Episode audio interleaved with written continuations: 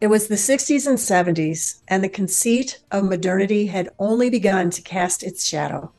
There was still enough light of truth that even in the mind of a child, spiritually based things like beauty were obvious, certain, and most assuredly divine. So when it said that beauty is subjective, I am sorry for those who don't understand that such words are but a cold steel trap of deceit. I learned this many times growing up. Beauty acts as a beacon, signaling a haven to a world in chaos. I recall this light as relating to housing. I was raised a few miles from the nation's most notorious example of failed public housing, the project Pruitt-Igoe. Much has been researched and written about this failed government venture. Pruitt-Igoe is a classic, albeit secular study of man's fall into chaos when beauty is removed. For those unfamiliar, the Pruitt-Igoe project turned one square mile of beautifully crafted 19th century stone row houses into what locals dubbed cracker boxes. If the stark before and after contrast wasn't painful enough, Pruitt-Igoe was where the government agencies banished the city's poorest, most disenfranchised, and powerless residents the once organically desegregated houses on the banks of the Mississippi were exchanged for 33 towers designed in the trademark modernist architecture of Minoru Yamasaki. Yamasaki would go on to design the Twin Towers in New York City. The modernist style is a close cousin of brutalist architecture, and both have left an equal number of crushed souls in their visual wake. Think J. Edgar Hoover in Washington, D.C. And while so many other factors, all related to the corruption of man's soul, played into the demise of this property, it began with lifeless design. Pruitt-Igoe quickly became shorthand for the allegorical poorhouse, where one wrong decision could mean the loss of economic autonomy, upward mobility, and the final blow, the absence of beauty. Life in a cracker box. How did the story end? The massively failed public housing project was razed to the ground after 17 short years. All that remains are lessons learned by public housing developers who understand that beauty is many things, just not subjective. Unfortunately, missteps like Pruitt-Igoe were not limited to government agencies. The same rejection of history and wisdom that spawned Pruitt-Igoe's architecture found its way into the Catholic Church during the same era, resulting in scores of cracker box churches across the country. Within the church, ugly architecture cascaded into ugly art, which cascaded into bad liturgy and the abandonment of sacred music. How did the story end? Well, that was more of a long goodbye. Over half the parishes in regions like Northeast and Midwest are now simply gone. One question remains How do we dig out of the rubble? Kathleen Carr, founder of the Catholic Art Institute and an extraordinary artist in her own right, is with us today. She is one warrior fighting to bring beauty back to the church, a church that for thousands of years defined beauty. I have so been looking forward to this interview. Kathleen, welcome to the show. Thank you so much for having me. I'm pleased to be here. You're an accomplished Catholic artist with an extremely impressive body of work and an amazing history. You're also founder of Catholic Art Institute. Tell us your story and what inspired you to start the Institute. Well, like most uh, artists, I was a lifelong artist and began drawing and painting as a child. And then I ended up studying art in college, uh, received a BFA from Maryland Institute College of Art. But subsequent um, after that, I discovered that there was a burgeoning atelier movement in classical training something that I had never seen, but was really growing as this desire for a return to beauty seemed to be growing in a small faction of the art world. So I began studying that as I was at the same time working as a web designer for major media in the Washington, D.C. area, including places like National Geographic and otherwise. And then I also taught at the Corcoran College of Art in D.C. Um, illustration, digital illustration, design, various other things. And I was sort of studying on the side.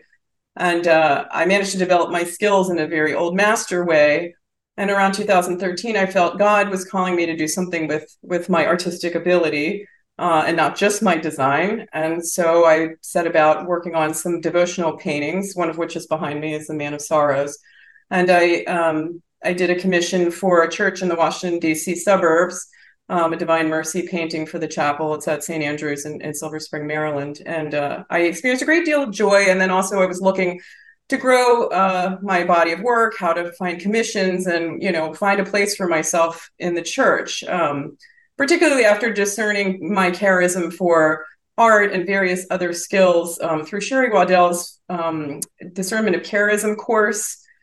But what I started discovering was that there there wasn't really a place for me in in so many of the churches, and there were also questions that I was starting to ask myself. Well, really for a long time, because my parents were native Washingtonians, and they used to take us downtown to the church where they met, which was a Franciscan monastery, very beautiful but we grew up in the suburbs and the churches that we went to and all of my family and you know friends from catholic school the churches were not so beautiful they were rather uninspiring and so was the music and the felt banners and and as a sensitive artist i just didn't understand why. It was just all i knew you know? And so as i was moving towards understanding all of these things i of course started doing research. I ended up finding the catholic marketing network and i was able to go to their trade show and sell some of my prints. But they also supported something called the Catholic Writers Guild. Um, so when they would have their major trade show, they would allow the Writers Guild to meet and help get them on, you know, to EWTN and various things to help them promote and grow as a community. And I inquired if there was um, an organization that they supported for artists, and they they said, well, we get a lot of inquiries, and we would love to help you with that, like we do the the Writers Guild. Um, why don't you look into founding that? And I thought, well, okay, that seems a little bit crazy, but I will do the research. So I did. I started looking into what had been formed, what was out there. Um, I started finding that uh, certain organizations were started and failed, and I, I started just calling people and asking, you know, what their experience was and the things that I saw that were good and successful. I was able to get some advice with, and then with the help of um, Alan Napleton, he brought me to Chicago to his trade show, and there I met the Canons Regular of St. John Cantius. And in the interim of all this research, I had written a vision document. What what did I see needed to be? What needed to happen? We needed a community. There needed. I was looking for a community. I was long time uh, in the arts, but as you know, the arts are very woke. And as a person of deep faith, it, there just there didn't you you don't feel like you can share or open your mouth or if you do it's there's going to be hostility. The same is true if you're going to try to show and sell your work. No galleries will really uh, t- touch you if you're doing sacred art. And few places it's growing now uh, thankfully but few places are interested in traditional realism and paintings that are beautiful. So my question was first of all why? What happened? How do we address that and make people understand what happened? How did the churches get so ugly? Why what, what's happened with the culture um, so also i had discovered this classical training which was not available to me in art college and i have you know i went to one of the top four art colleges in the country. I wanted to be able to share that too. Um, so when i put this vision document together i envisioned that that we would be able to meet as a community and support one another um, we would have talks that would address the philosophical and theological challenges that we are facing in the church today that has really brought us such ugliness and a destruction of the arts, really. Um, we could pray together as a community. And I always envisioned that this would be in a beautiful church, you know, that had a beautiful liturgy and very elevated, you know, music, all the arts working in concert as, as a model of sorts of where, where the arts are, are glorifying God and those of us that have them can, can go and pray together but it's like a showcase to show other people because i think it's not as there's a utilitarian mentality in in the culture that's filtered into the church that doesn't see a value in beauty. You know it's something for the rich or it's a nice to have but it's not necessary. And in fact that's not true. And so through my research founding this organization you know we really we are you get you get you get to see where modernism came in and affected art and architecture in the art establishment, but then how this filtered into the church. Who was responsible for that? But then also, you know, how can we as artists contribute today to the church with our gifts and support one another? So this organization was formed with all of those things in mind. Therefore, um, that governed how we would do activities. You know, so I created an annual conference and invited, you know, the best speakers I could Roger Scruton, Sir Roger Scruton, one of them. If anybody has seen his documentary Why Beauty Matters, it very much talks about and underscores what you were saying in your introduction, Linda, um, that there's a need, there's a human need for beauty. And, you know, he goes through all of the things that happened that caused all this ugliness and destruction and how we have a path forward. And so, praise be to God, um, he came to my first annual conference, and then along with Duncan Stroik um, and uh, several other artists uh, to talk about our place as artists. So, I usually try to get somebody to talk about the church architecture, the philosophy, or the theology of beauty and why it matters and then artists you know that are sculptors uh, painters various other things musicians so we've hosted some of the best speakers um, to address these problems and help the lay people understand and the clergy that this is a necessity and that it matters and that we should invest in it and we should and ultimately why because we are trying to offer our gifts for the greater glory of God. You know, the church building is number one, a vision of heaven. So the, the, the congregants there are going to be reminded and brought into reverence and awe of God. But the main reason is that God is being made present there. And so the, the, the sanctuary in the church should be a, a beautiful, special place because he's being made present. And in doing so, it really shows the faithful that something very serious and true is happening. And in the absence of that, you get the reverse. So if the mass is very casual, there's there's no sense of seriousness and and elevated beauty in the music if it's very you know secular sounding and pedestrian the message to the faithful especially the young i think is confusing or you know i'm okay you're okay tends to be almost i think what happens you don't you don't really understand the weight and the gravity and this is the power of the arts and the reason for it so we're just giving beauty back to the source of beauty which is god himself so that's the long answer well said Kathleen, as a traditional Catholic artist, you are center of today's battle to sustain truth, beauty, and goodness. Throughout history, the world has fallen into a number of dark ages. Is that where we're culturally headed now? Oh, I believe so. Um, you know, if you look at where the problem began, it was many decades ago. You know, you can see the modernist movement really stemming from well, Vasily Kandinsky and the Bauhaus, and all of these people, oddly enough, were all around the table with Madame Blavatsky over in Russia and the Theosophic Society.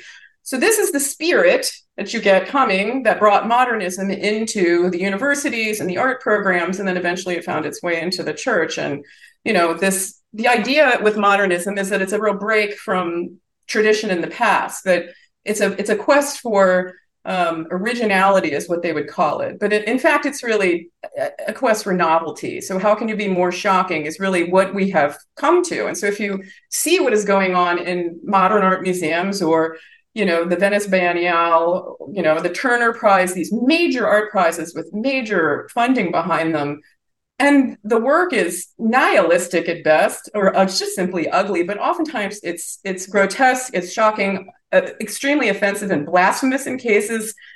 But this is what has gotten into the universities, you know. So if you go and you study art, for the most part, this is what they're going to encourage you to do. And this has been going on for so long that most, it's not everywhere, but it's a lot of places. The, the faculty don't even have the training and skills to teach you in a traditional method. They'll teach you to express yourself but they cannot teach you how to go in the line which is you know this this atelier style training that i ended up learning you know the classical method. It really stems from you know michelangelo and the guilds that were, were happening. You have a master and then around that are the students and and you learn particular rigors and techniques you know where the modern art establishment would say you know you're just a genius. You fall out of the sky that way. And everything is around a concept so the work can just, it could be anything, but usually it has to have a very long description with it, which to me, it ceases to really do what it's supposed to do, which is, you know, painting and drawing and, and the visual. So, so this is what we have now. And, you know, unfortunately, there's a very powerful lobby with that and people are cowed. So I think your average person on the street, and I hear this all the time, I don't know anything about art because they've been basically bullied by the art establishment who will call them, you know, basically a Philistine or stupid if they don't affirm what they see in these modern art museums, which can be anything from scribbling piles of trash, bricks, you know. In one case, there's this is actually true. There is an artist that has invisible sculptures and they're, you know, $25,000 or you must have seen what was it two years ago at, at um, Art Basel in Miami, the banana taped to the wall for $150,000. But if you dare say that that is that's to be ridiculed, then you are ridiculed. Then you're you know you're bullied and you're told you don't know anything. But in fact, I I want to encourage people that the emperor has no clothes and that you can have an opinion about this and that we should especially try to encourage you know our churches to be beautiful. So if there's churches like a problem we have is the renovation of churches and you know to encourage the pastor and help support that and find the classical architects, most of which that we've um, hosted for talks in our conferences, um, that can help, you know, the, the liturgical arts companies too, to to you know make a church that's beautiful and fitting, restore ones that have had, you know, the altars taken out and the paintings, you know, whitewashed or what have you, or you know, if there's a new church construction design, um, to to seek the to seek out the traditional architects and and uh, and that, that it's possible. It's possible and affordable to get something very beautiful and transcendent made these days. I just think people don't know where to begin. So it's one of the things that i try to do with this organization is to help educate lay people everyone interested in the arts and especially the clergy. So sounds like education is a big piece of that it is Participation in church sacraments has fallen dramatically since 2000. Catholic weddings are down 54%, according to the research group CARA. The few pursuing a Catholic church wedding are more often seeking Catholic churches that look like real Catholic churches, that is, traditional architecture. Kathleen, it seems like when it matters, humans intrinsically navigate toward beauty. Can art save the faith? I believe it can. I believe that we have a culture that's overwhelming in terms of visuals and you know competition for our attention and um and i think there's a place that we need to go that is classically beautiful and reverences it brings us to reverence and awe like a traditional church because without it the the youth are going to be fed the wrong things and we are formed by what we take in you know Plato and, and Thomas Aquinas talked about this that you know this it's it's very formative. So if you are forming yourself by listening to beautiful music, especially the unbelievable patrimony of of sacred music that um, came from the Catholic faith, this is going to form you where you know, rap music is going to deform you. There's going to be a deformation or a lack of understanding.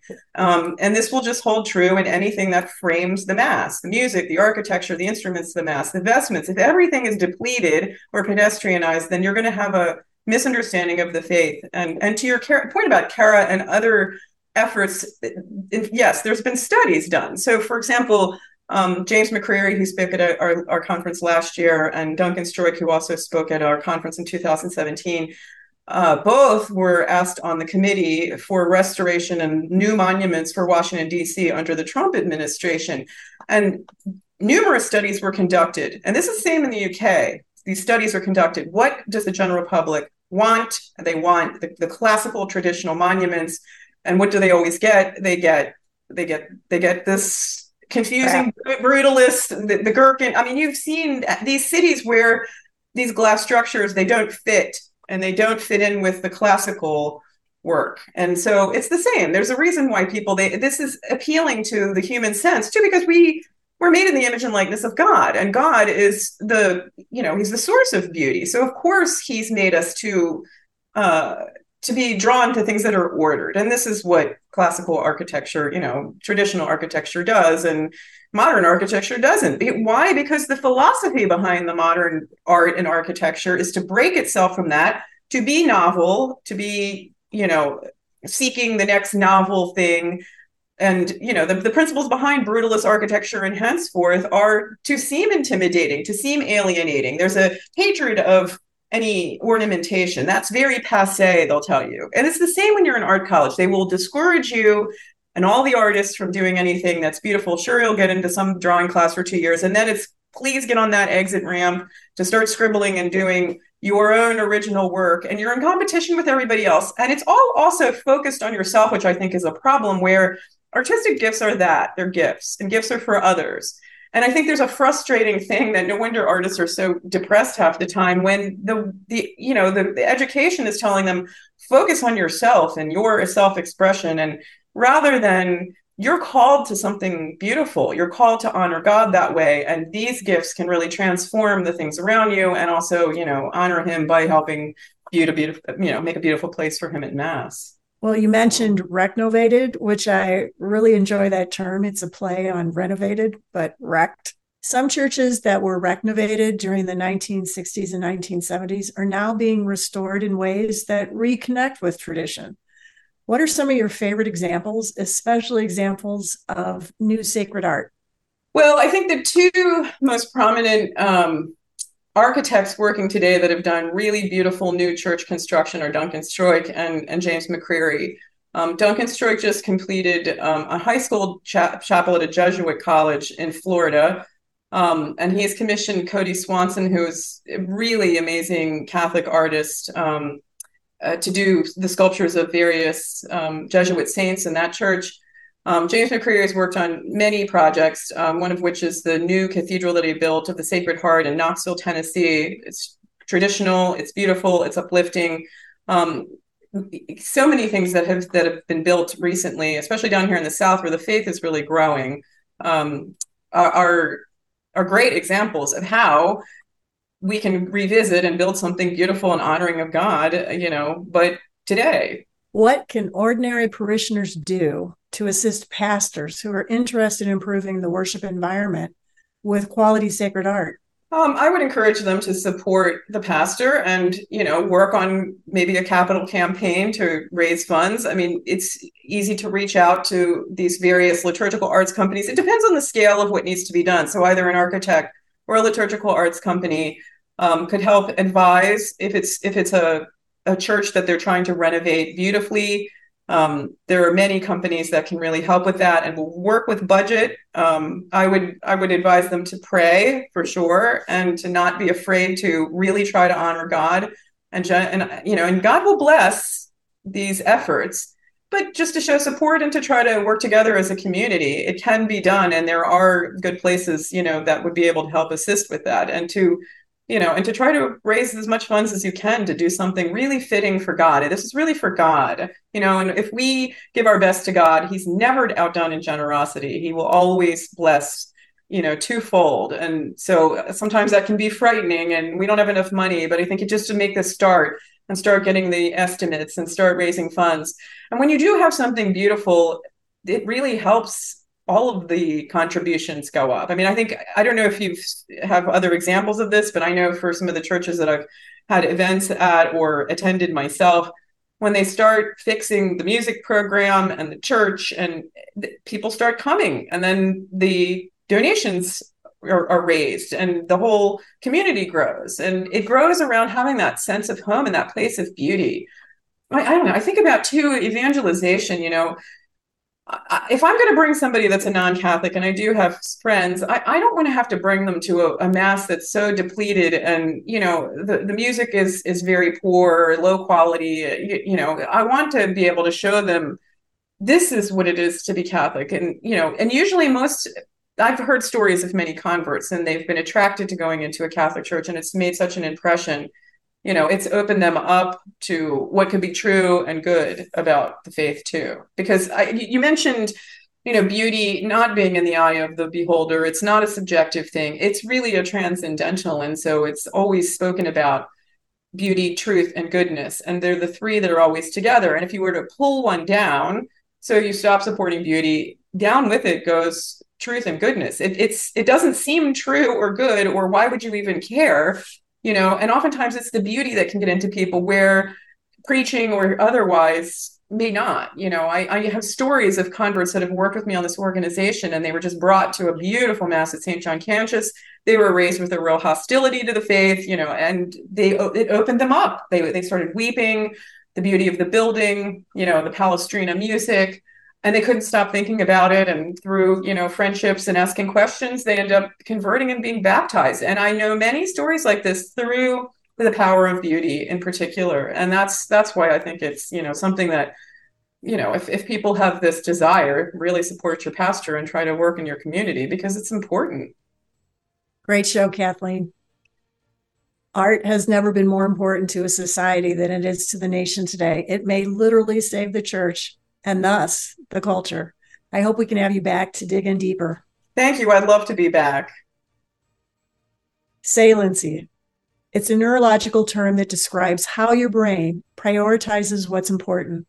A single red dot on a page of black dots, a familiar face, and a sea of strangers at a party. Research shows that art and aesthetics are major conduits for human saliency and building new synapses. Beautiful art literally helps us prioritize what is important in a very busy world. From chaos, beauty creates order in the mind. It is not an option for a functional society. Research shows that beauty is vital to human existence. The church must move back into its calling of delivering it. Thank you for joining us today. The Fear Not series highlights today's quiet and not so quiet Catholic warriors.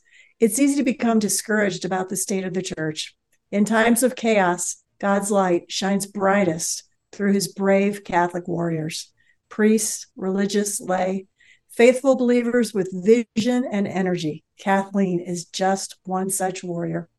We're grateful for your time and are working behind the scenes to bring you more content that feeds the soul. When God is first, truth, beauty, and goodness follow. I'm Linda Hoffman. Look for our next exciting episode of Fear Not.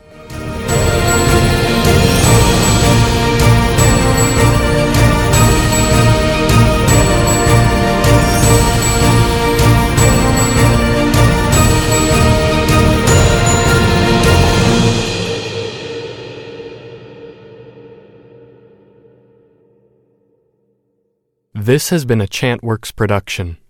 Please visit us online at chantworks.com.